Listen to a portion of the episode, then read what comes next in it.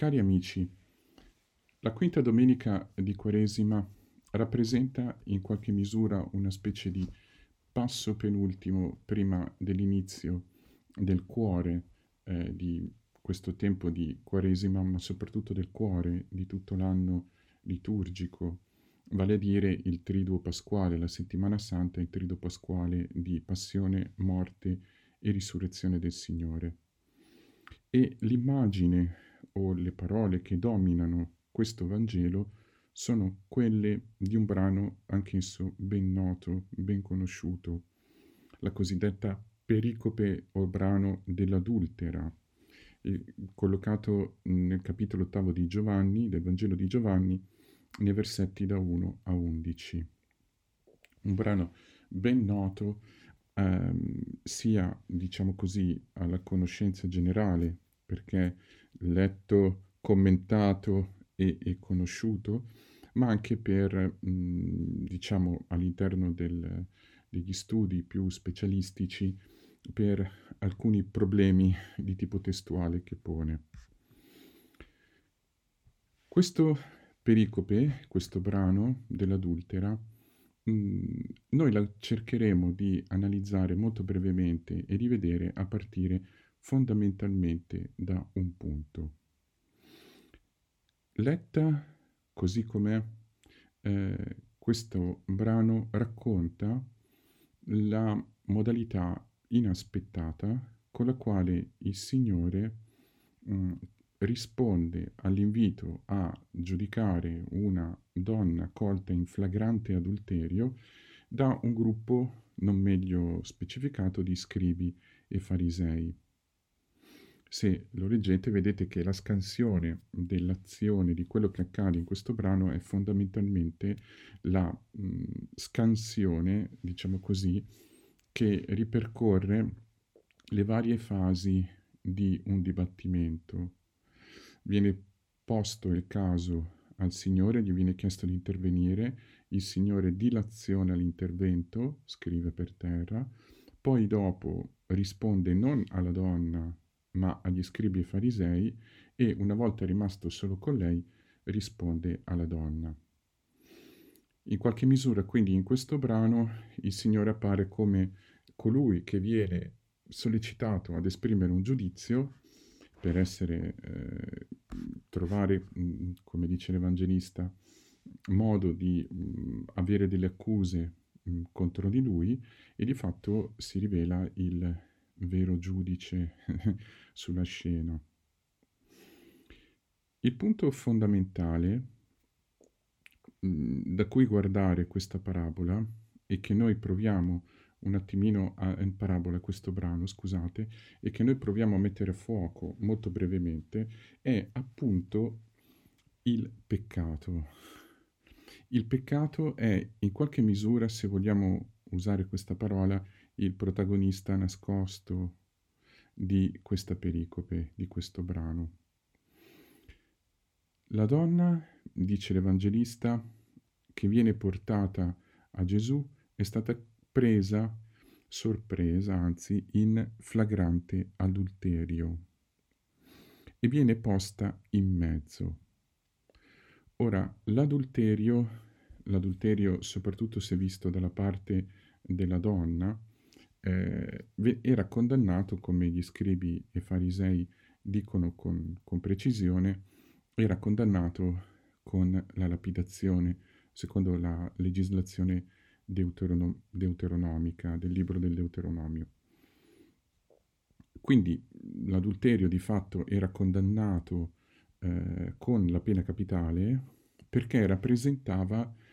mh, non solamente, per così dire, una lesione all'istituzione familiare sulla quale si basava, e si dovrebbe basare, verrebbe da dire, comunque si basava la mh, coesione sociale o la struttura o la forma sociale, ma anche perché l'adulterio eh, di fatto rappresentava una personificazione, quasi una visibilizzazione di, si, di quello che significava rompere, venir meno all'alleanza, al patto. Nell'Antico Testamento, ma anche nel Nuovo, infatti l'unione coniugale tra l'uomo e la donna, fondamentalmente mh, collocata nella concordanza, nell'unione delle volontà dei coniugi, più ancora o prima ancora che su fattori di tipo mh, emotivo, affettivo o sentimentale, questa realtà rappresenta, una delle realtà, una delle immagini, se vogliamo, che rappresentano in maniera molto densa, molto pregnante, qual era il tipo di rapporto che Dio chiedeva ad Israele, quello di un reciproco coinvolgimento e soprattutto di un legame collocato nella volontà di aprirsi e lasciarsi plasmare dalla parola, in questo caso del Signore quello che appunto mh, la scrittura, l'Antico e il Nuovo Testamento chiamano alleanza.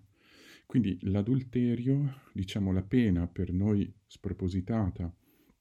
all'adulterio, la pena capitale, era, come dire, una maniera di sottolineare la gravità di questo eh, peccato, di questa azione, perché di fatto distrugge la, mh, quell'immagine particolare dell'alleanza che è l'unione coniugale. Non solo, o meglio, questa è anche la ragione per cui nell'Antico Testamento, nella scrittura, mh, anche azioni che noi non tenderemo a collocare su questo piano, come per esempio l'idolatria, venivano, sono qualificate in alcuni passaggi, specialmente dei profeti, molto semplicemente come adulterio, come adulterio o come prostituzione, che si potrebbe dire è una sorta di estensione, una sorta di adulterio all'ennesima potenza. Quindi il contesto in cui avviene questa discussione tra Gesù, tra il Signore e gli scribi farisei è abbastanza chiaro e in realtà, in senso stretto, anche la decisione, il giudizio è abbastanza chiaro. Vale a dire che se la donna è stata presa in flagrante adulterio, quindi non c'è sospetto che lei abbia, si sia comportata così e quindi non c'è la necessità di istruire un dibattimento per accertare o meno che sia accaduto così, ma siccome è stata presa in, presa in flagrante adulterio, allora si potrebbe dire che il caso è eh, risolto da sé. Però gli scribi farisei conducono la donna dal Signore e gli espongono il caso, questa donna è stata presa in flagrante adulterio, l'Evangelista non specifica le circostanze, chi e come, perché non, non è quello che, che, importa. Ricordano il passaggio del eh, Deuteronomio che appunto regola queste situazioni, Mosè nella legge ci ha comandato di lapidare donne come queste, e poi dicono tu che ne dici. L'Evangelista commette, eh, commenta, dicevano questo per metterlo alla prova e per avere motivi per accusarlo.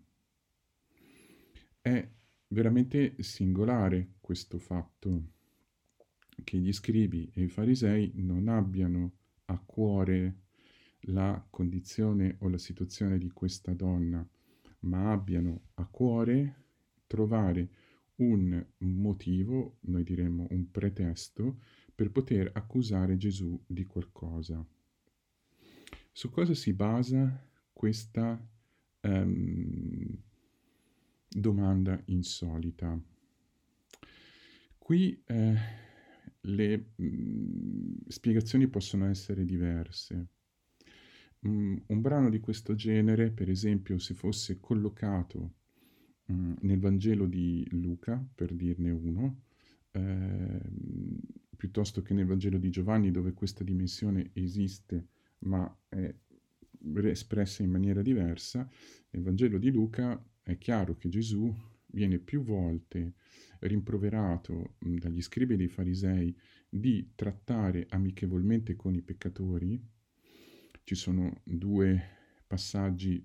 tra i molti, tra i diversi, abbastanza eloquenti. Nel capitolo 15, che abbiamo letto domenica scorsa, di fatto gli scribi e i farisei rimproverano il Signore di eh, prendere cibo con i peccatori, di accogliere, di parlare con i pubblicani o i peccatori e, e le prostitute. Quindi mm, l'atteggiamento che Gesù ha verso queste categorie di persone, diciamo, era assolutamente insolito. Non solo, allo stesso modo nel capitolo 17 di Luca, se non vado errato, eh, avviene un episodio simile. Gesù va in casa di un fariseo, di Simone il fariseo, e una peccatrice, una prostituta probabilmente, comunque una peccatrice, gli si avvicina e eh, nella scena che conosciamo bene gli lava i piedi con le lacrime e glieli asciuga con i capelli. Il commento di Simone, il commento interiore, il pensiero di Simone è se costui fosse un profeta saprebbe di che genere è la donna che lo tocca. È una peccatrice, quindi sottinteso non si lascerebbe toccare. E Gesù risponde appunto con la parabola, eh, una immagine appunto con cui commentata con le parole ben conosciute, a chi molto ama si perdona molto, a chi poco ama si perdona poco. Quindi Gesù era in qualche modo conosciuto per la maniera insolita, comunque non, col, non eh, in consonanza eh, con la maniera che i farisei e gli scribi avevano di trattare il peccato o il peccatore, e probabilmente per questa ragione pongono questa donna in flagrante adulterio di fronte a lui. Se avesse condannato questa donna secondo quello che dice la parola, la lettera della legge, avrebbe in qualche modo sconfessato se stesso, probabilmente, almeno agli occhi dei farisei. Se invece non avesse condannato questa donna, mh, mm, avrebbe trasgredito pubblicamente, avrebbe dichiarato di non seguire la legge di Mosè, quindi dichiarando implicitamente se stesso come una persona, come dice la scrittura, empia, vale a dire che vive senza curarsi della legge di Dio. E quindi agli occhi degli scribi e farisei avrebbe, come dire, perso ogni plausibilità la sua, ehm, la pretesa, chiamiamola così, di Gesù di essere effettivamente in una relazione particolare con Dio, di essere figlio di Dio. Da qui in poi, quindi diciamo dal versetto 6, dalla seconda parte del versetto 6 fino alla fine del brano, vediamo l'Evangelista si focalizza, mentre nella prima parte sono gli scribi, i farisei ed agire, qui si focalizza su come Gesù eh, si, diciamo così, relaziona al peccato, eh, tenendo presente appunto che la domanda degli scribi e farisei era, diremmo oggi, tendenziosa. Lasciando per un attimo da parte il gesto di scrivere sulla terra, quello che colpisce nelle parole di Gesù è quello che dice gli scrivi farisei mh, mm, al versetto 7, chi di voi è senza peccato getti per primo la pietra contro di lei, colpisce in questa risposta la, mh, mm, lo spostamento di prospettiva. Vale a dire, i farisei e gli scribi erano interessati a capire come Gesù si, fo- si, sarebbe comportato rispetto a quella che era percepito come un caso,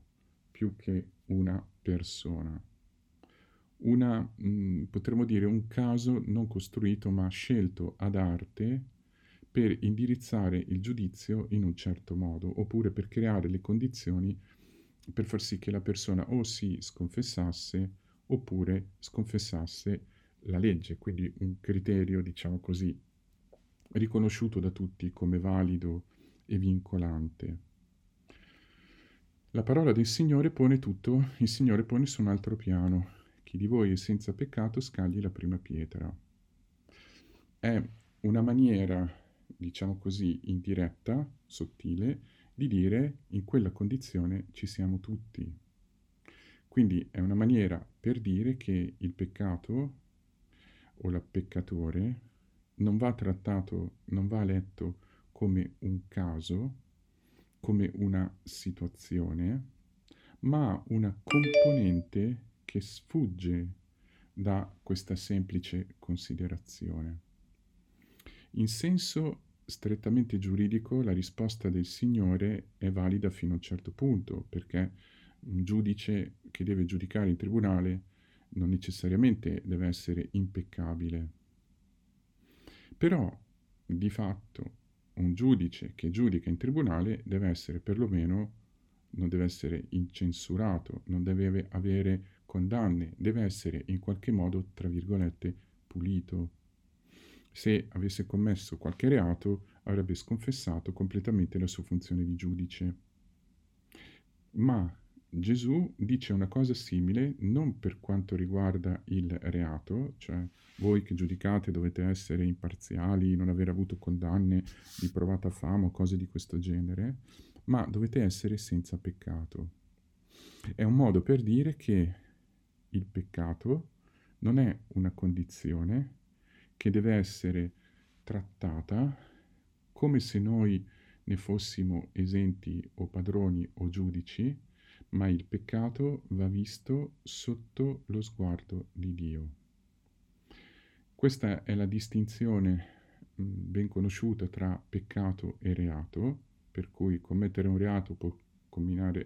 comportare sanzioni, ma essere peccatori o commettere peccati non necessariamente implica ricevere dallo Stato o da un'entità politica delle sanzioni, ma è molto più sottile perché fa leva su un principio fondamentale, che è appunto il cuore di questo, di questo Vangelo. Il peccato, la condizione di peccato è simile, accomuna tutti gli uomini.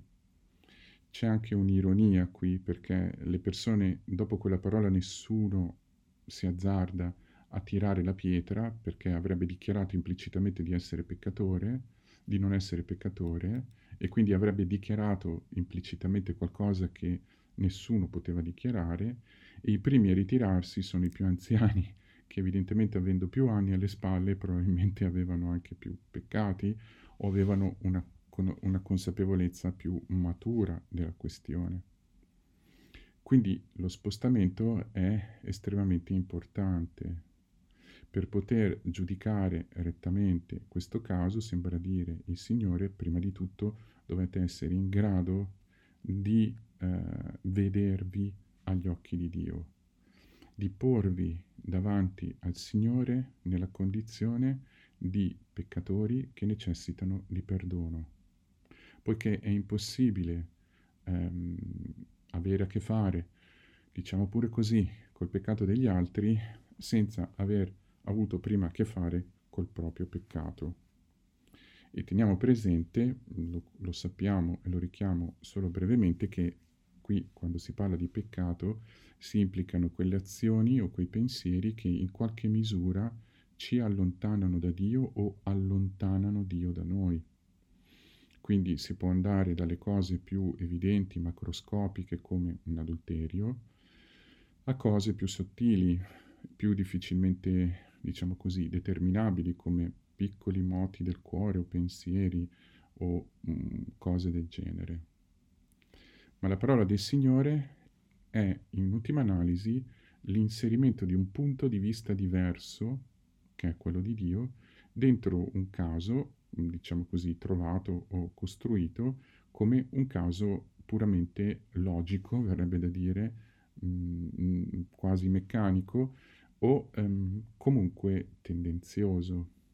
per far assumere a Gesù una posizione che collocasse lui da una parte o dall'altra.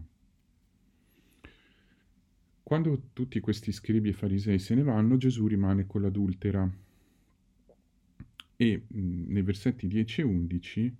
eh, Gesù interloquisce con lei. Questa donna che non ha nome, che viene posta in mezzo, quindi anche esposta di fatto alla vergogna pubblica, alla gogna, appunto, diremmo oggi,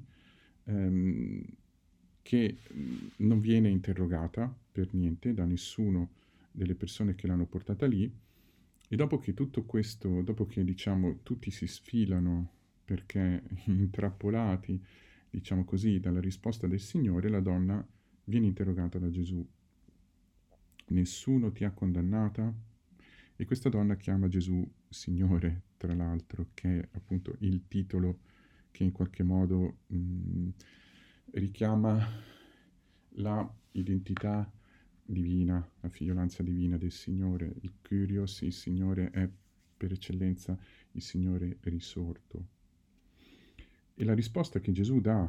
alla donna è anch'essa abbastanza sorprendente. Neanche io ti condanno, va ed ora in poi non peccare più. Mm, qual è il senso di queste parole di Gesù? Mm, chiaramente noi le intendiamo semplicemente come un atto di clemenza, oppure, visto che questa parola è usata tantissimo in questo periodo nel linguaggio ecclesiale, perché Gesù è misericordioso, non è rigido e legalista come i farisei, allora semplicemente dà una pacca sulla spalla all'adultera e la manda a casa. Probabilmente queste parole dicono qualcosa di più. Nelle parole neanche io ti condanno e non peccare più, Gesù non passa sotto silenzio il peccato della donna, che effettivamente rimane un fatto reale, oggettivo.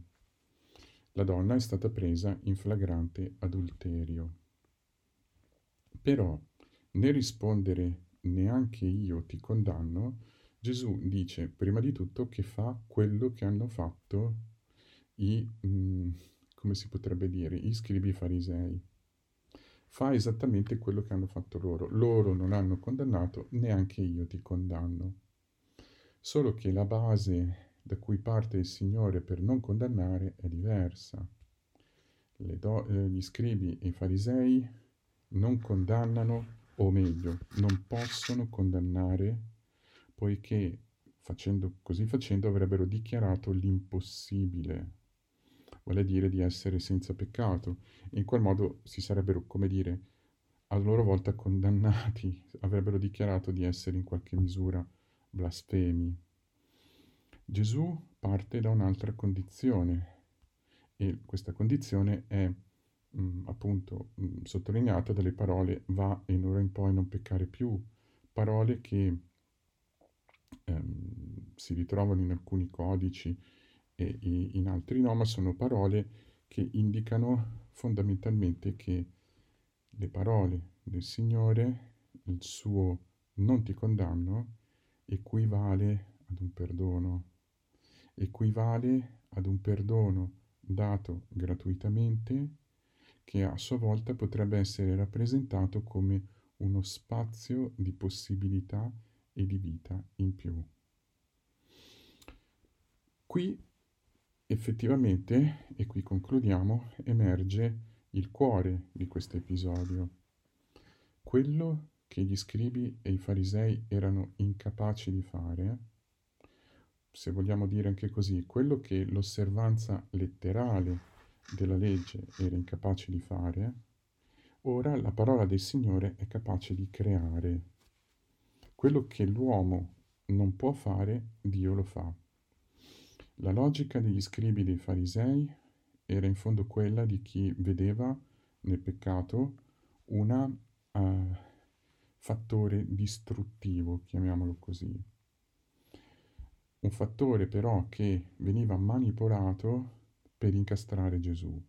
Quindi mh, potremmo dire una visione negativa, solamente negativa, e anche una visione manipolata e manipolatoria di questo caso che poi è una persona, una donna presa comunque in flagrante adulterio. La posizione del Signore, oltre a quella di ricondurre tutti alla verità di se stessi, tutti siamo peccatori,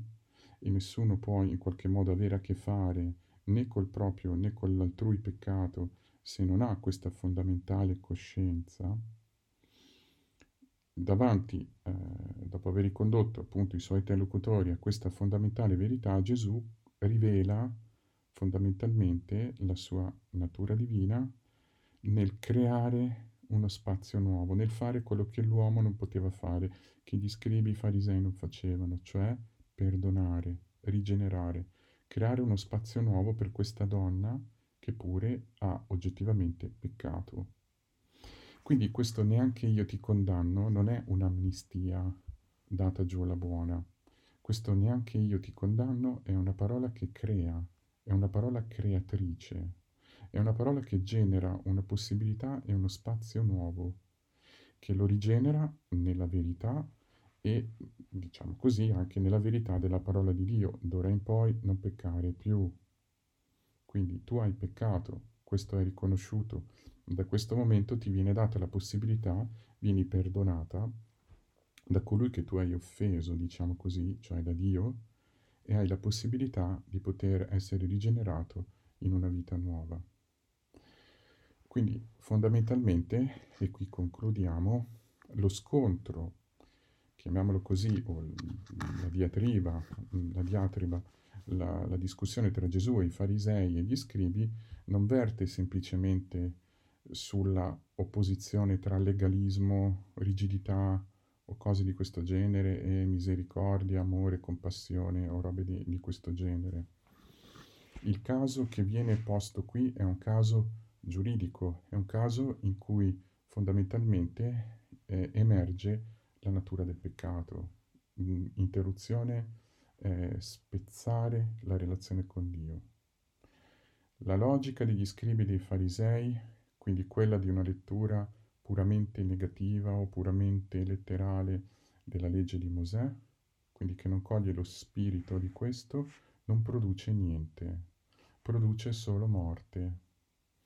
e soprattutto si basa su una fondamentale ignoranza, che quando si parla di peccato, di fatto noi siamo tutti peccatori, poiché la realtà, la persona verso cui noi riferiamo il peccato è Dio. Dio e quindi noi tutti siamo davanti a Dio in una medesima condizione. Dall'altra parte quindi alla logica degli scribi di farisei si contrappone quella del Signore, che non è una logica da amnistia, da passare sotto silenzio, da minimizzare il peccato, ma è la logica di chi è capace, anche dentro il peccato, di creare spazi nuovi, spazi di vita. Quindi è una logica, fondamentalmente è una parola, quella di Gesù, che non dà la morte, ma che rigenera, riscatta e rinnova. Esattamente come nella prima lettura di questa domenica, nel brano tratto dal profeta Isaia, il Signore si presenta come colui che fa nuove tutte le cose, che fa germogliare cose nuove. E in maniera eminente la novità che il Signore genera è il perdono. Quindi è quell'evento straordinario, è quella realtà straordinaria che è il perdono dei peccati. Perdono che implica appunto, come sappiamo tutti molto bene, fondamentalmente il riconoscimento che c'è un peccato, la contrizione per questo peccato e la richiesta che il Signore intervenga perché dal peccato che genera morte venga tratta la vita. Il dono che noi chiediamo al Signore in questa domenica è quindi duplice. Il primo dono è quello di generare dentro di noi una coscienza viva, verrebbe da dire costante, profonda, scavata, maturata, della nostra condizione di persone sempre bisognose di perdono, poiché questa coscienza ci permette di guardare la realtà, noi stessi e gli altri, da un punto di vista, diciamo, privilegiato, da un punto di vista che non riduce il rapporto con noi stessi e con gli altri alla, mh, mm, ehm, potremmo quasi dire così, alla mh, mm, realizzare procedure tecniche o all'utilizzare criteri di giudizio eh, o criteri di valutazione fondamentalmente monchi, sbagliati o addirittura capaci di dare la morte a noi stessi e agli altri. E dall'altra parte il Signore ci doni anche di ricevere, di sperimentare ogni giorno nel sacramento della penitenza, della confessione, ma anche ogni giorno tra di noi, nelle nostre relazioni, nella nostra vita, nella preghiera, di, di sperimentare la forza rigenerante e rinnovatrice del suo perdono e quindi anche di essere capaci in qualche modo di donare, di condividere e a nostra volta di rigenerare le relazioni con gli altri grazie alla forza del perdono ricevuto.